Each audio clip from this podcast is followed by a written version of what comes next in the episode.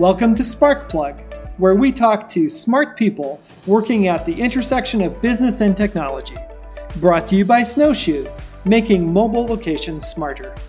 Sparkplug is happy to welcome Julie Ferguson, CEO of the Merchant Risk Council.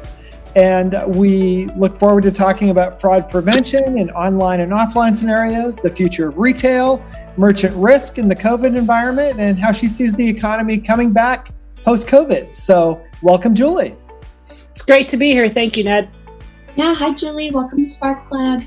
Um, I'd like to start off by hearing a little bit about your history. What path brought you to the head of Merchant Risk Council? I started my career early on at IBM and uh, back in the 90s.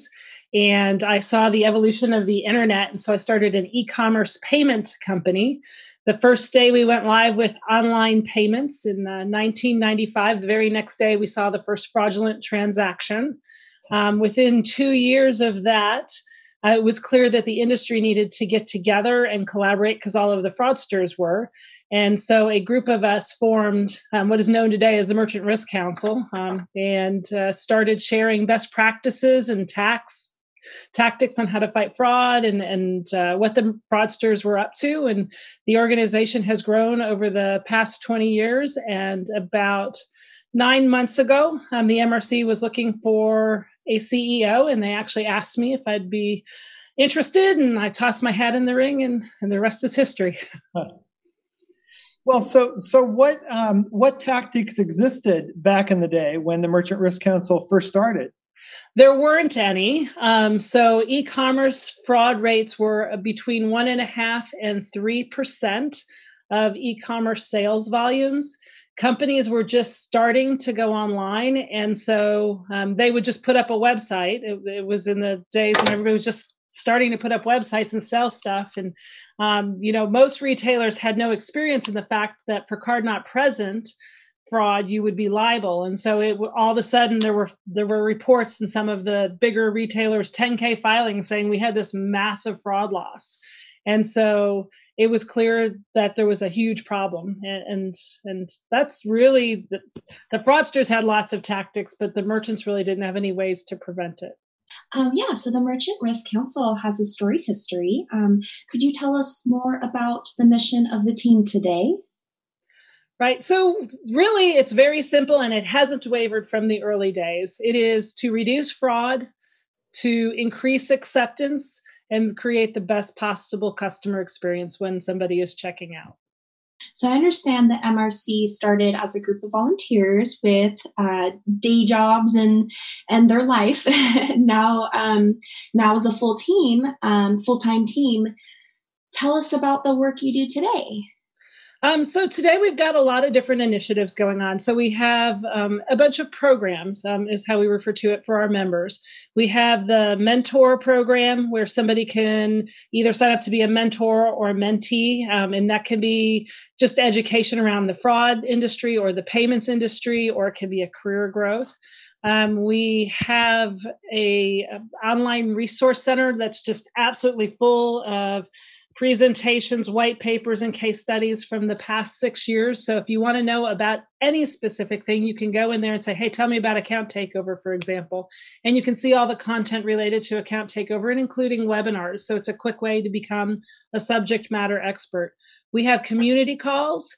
Um, on specific topics. So there's uh, one on fraud prevention, one on payments. There's one um, but with law enforcement agencies, we have several law enforcement agencies as members as well, um, and they meet on a regular basis, and and they have an agenda, and we talk about like the latest trends and what's going on on those different topics. Um, we also have a webinar Wednesday. So every Wednesday we have two webinars that we offer to um, the industry um, at no cost on all kinds of different topics, whatever's hot and cool or new tech, emerging technologies, problems, research. Um, we also do annual surveys. Um, so we have the MRC uh, fraud prevention fraud survey that comes out every other year, and we partner with CyberSource on that. And we also have a payments uh, survey that comes out every other year that we also partner with CyberSource on. Um, we also have uh, vendor reports. Um, one of our other partners is uh, Paladin, and you can get a list and a description of all the different vendors in our industry. Um, so there's there's obviously a lot going on. I'm just kind of scratching the surface there, but we've we've got um, many programs for our members in addition to a lot of industry events. So circling back, um, you know, you just mentioned mentors and mentees. That sounds really great. Can you tell us more about um, what you've done to to nurture women as leaders? Yeah, so we actually have a Women in Payments and Fraud Prevention group that meets on a regular basis. Earlier this year, we hosted our first full day summit um, for women in payments and fraud, and men are always welcome to attend as well. Um, but it's really um, to educate folks on not just the industry, but also challenges that women face. So, one of the topics that was really well received is how to negotiate that next raise. Um, another uh, topic is how to manage that work life balance. You know, if you have children and busy schedules and you're trying to work at home. Um, and so lots of different kind of personal touch things that we work on as well. So, so I know you mentioned law enforcement as members of the MRC. You know, people people tell stories about the dark web and identities being stolen and, and stored, you know, someplace in the dark web. I, I'm curious, how involved does the MRC get with law enforcement in uh, helping to codify rules and eventually laws that, that, that help merchants to be safer? Um, we really are just getting started this year in uh, into advocacy. This was really our first year, and and 2020 was, and we really focused more on PSD2 because it actually went into law in January, enforcement right of that law, mm-hmm. and uh, it it wasn't really quite ready for prime time. So we worked with regulators to get dates shifted out and, and educate the industry on some best practices and such.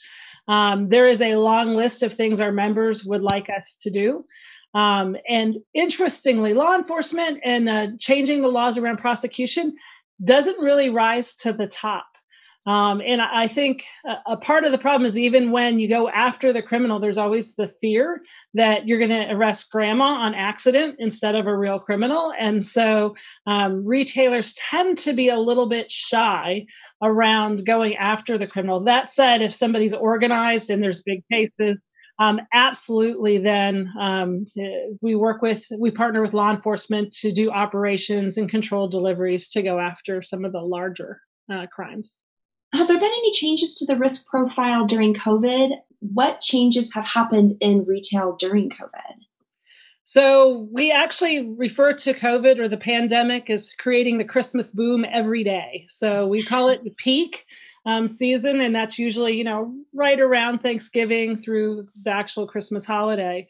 Um, and when the pandemic hit, all merchants saw peak happen on day one and it never wavered. It just kept going. And so what what that means is when there's high volumes merchants sometimes augment with staff but really they just tune their fraud rules to say okay there's a lot more good customers making purchases and so the things the plans and the responses that merchants had over the christmas holidays they just figured out how do you scale that all year long really yeah, and, and in fact, there's a, a, phrase that's been floating around the industry called keep the peak, right? So even after the pandemic starts to go away, how do we keep that peak? How do we keep those engaged shoppers that have gotten used to ordering online? Right. So, so in terms of the economy changing and coming back post COVID, it sounds like on retailers would like online retailers would prefer that it kind of stays this way, that people keep shopping in the patterns that they have today. Yeah, so retailers make a lot more money with online sales because you have no staff, no storefront. Um, so it, it is a, a, a higher profit um, to sell on the internet. The online retailers are profiting. Offline retailers, of course, have suffered. So, do you see that offline re- retail can do anything to, to regain market share post COVID? Um, I think people are anxious to get out, and and so once they feel safe, um, I think we'll see some of the volume shift back. That said, I know a lot of people really have learned to enjoy the convenience of ordering online and having things delivered. You know, what I I always say, you know, what's the mom my mom test, right? So my mom, when I told her she could order online groceries before the pandemic, she thought I was insane. She's like, "Why would I do that? You know, I go to the grocery store." And now she's ordering online twice a week, thinks it's the greatest thing since sliced bread. So I think um, you know that that experience has really changed a lot of people um, in in how they how they go. But I think that the in-person experience people still miss. You know trying on clothes is still really difficult. There are problems that were not solved by shifting to online. So trying on clothes buying jewelry buying art those things are are not the same as doing it in person. Yeah spraying the perfume before you smell it. Yeah post covid how do you see the landscape changing for fraud in retail um, I really don't see um, fraud changing because of the pandemic. Um, but every time there's an economic downturn, fraud always goes up. Um, the line that people are willing to cross changes. And so more people are willing to do things that are illegal um, when they're harder up for money. And so uh, if we're entering a, a, an economic downturn, which many people say we are, I do expect fraud to increase. We've seen fraud attempts increase, but the success of those fraud attempts has really yet to increase. So, um, keeping a close eye on that, but I do expect fraud to climb, but it's really tied to the economy. Got it. Well, in terms of retail, we know that online retail has a lot of systems worked out in person retail is in this process of moving from a high touch environment into lower touches with biometrics, with um, uh, card card only transactions where somebody doesn't have to take cash from you. I'm curious if you see the landscape accelerating for changes in in person retail. Absolutely. And in fact, you know, a lot of stores now have the app where you can scan as you're you're shopping and then you can just walk out the door. I think, you know, that's here to stay and consumers like that.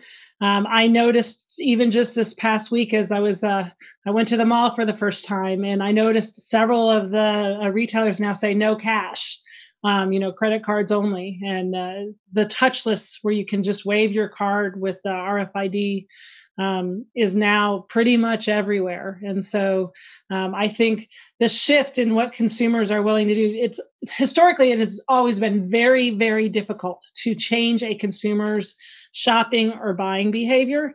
And the pandemic accelerated everything by at least five years. Um, so everybody's buying behaviors have changed in how they pay and how they check out and what they're expecting. It's very interesting. Yeah. So it's already changing.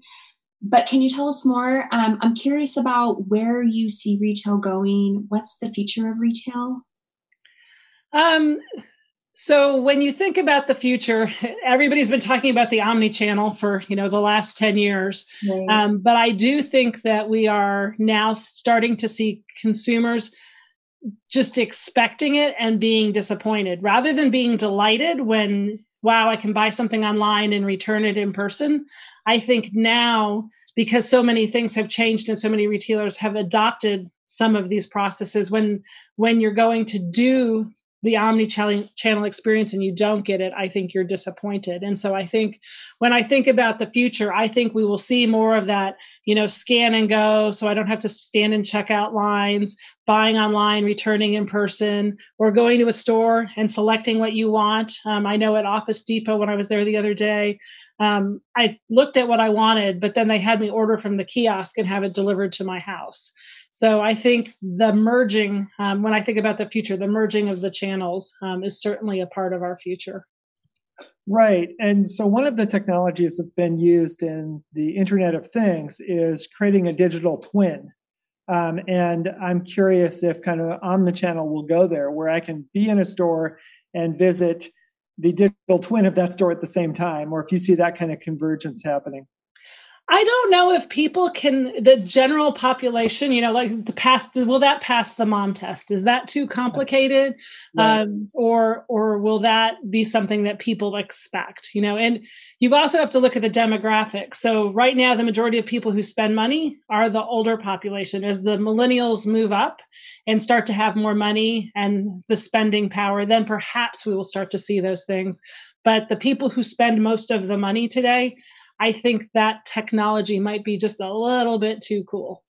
Yeah, so so augmented reality and the future of retail as having everything augmented where I can see the details about something, you don't see that happening immediately. No, no, you know, and I've tried even some of the cool new whiz bang 3D, you know, yeah. virtual reality, and it's just not the same. It's it's just it's better, but the lag, the you know, the bandwidth, it's it's just not ready for prime time. It's not flawless yet for everybody right. for, for mass mass adoption. Right, right. It needs to be bomb proof. I need to be able to take my glasses off, put my glasses on, and not have a lag or a skip, but just be able to see the information I need at at a glance, literally. Um, that that would be wonderful. We aren't quite there yet with retail. Right, right. Yeah. And the consumer experience is everything, right? That increases your acceptance and your conversion. Right, absolutely. So the MRC is expanding in Asia Pacific and elsewhere around the world. Can you tell us more about the expansion and what that means for your merchants? So, our merchants have been pushing us to expand be- beyond North America and Europe for quite a while. And um, we actually were able to get two very talented leaders um, working um, a, a, half a day a week for the MRC. There are our, our region leader, leaders over there, and uh, establish an MRC. We most of our merchants are global merchants, and so they have people over there who have who face very different payment types, fraud attacks. Um, the trends are different, the seasons are different, and so there's really been this strong need. So we actually launched um, MRC APAC back in November. Um, and we're growing very quickly. We already have um, over 50 subscribers um, participating. We held our first in person event um, because their rules are a little bit different than over here. Um, and uh, in Singapore, it was very successful. We're having another one in June and then another one in um, November. Um, so June will be in Melbourne, and then um, November will be back in Singapore. So we there's just a great need because there's nothing like this over there where people can get together and collaborate and share information. And so um, that's going really, really well. Our members are also asking us to take a look at Latin America. Um, that's another area where there's lots and lots of different kinds of fraud and payment technologies and trends that are happening. And so, um, especially Brazil, Brazil always seems to bubble to the top. And so, that is the next area we're going to be taking a look at to see is that a place that we can go um, reasonably quickly. Right, but I know that in Latin America there are also some great technical leaders. I know the, the co-founder of Auth0 is from Argentina, for example, and I know Argentina has some uh, really great security leaders. So um, that technology space may be open to helping the Merchant Risk Council prevent fraud as well. Well, we're always looking for partners. Um, you know, just like we expanded into APAC, we found two really great companies um, to help us expand over there. We'll be looking for partners in Latin America as well. Great, great. How about China and um, uh, Asia Pacific more north. Yeah, so so we're also um, uh, dipping our toe in the water. So that's probably not 2021, but 2022 for sure. We already have some uh, members uh, in China and India, and so we will definitely be looking to move um, into those countries and regions as well. Fantastic. Great. Well, I have one last question. Um, what's your personal mission? What do you want to be remembered for? Collaboration right? so I, I want I want people to think about the MRC as a community. Um, it has always been a community. Many people refer to our events as family reunions, um, but collaboration and sharing. Fantastic. Well, thank you for your time today, Julie. I know I've really enjoyed the merchant risk events that I've been at. They've been really beneficial for me as somebody who cares about retail and making e-commerce safer. So thank thank you for all you're doing and for all your members for all they're doing to make uh, fraud less and to make the retail experience better. Thank you guys for having me. It was fun. Absolutely. Thank you so much. Thank you, Karen. Thank you. Thanks for listening today to the Spark Plug podcast, hosted by me, Ned Hayes, and brought to you by Snowshoe, snow.sh for smarter mobile location. Sparkplug is a wholly owned property of Snowshoe. All content copyright 2021 Sparkplug Media.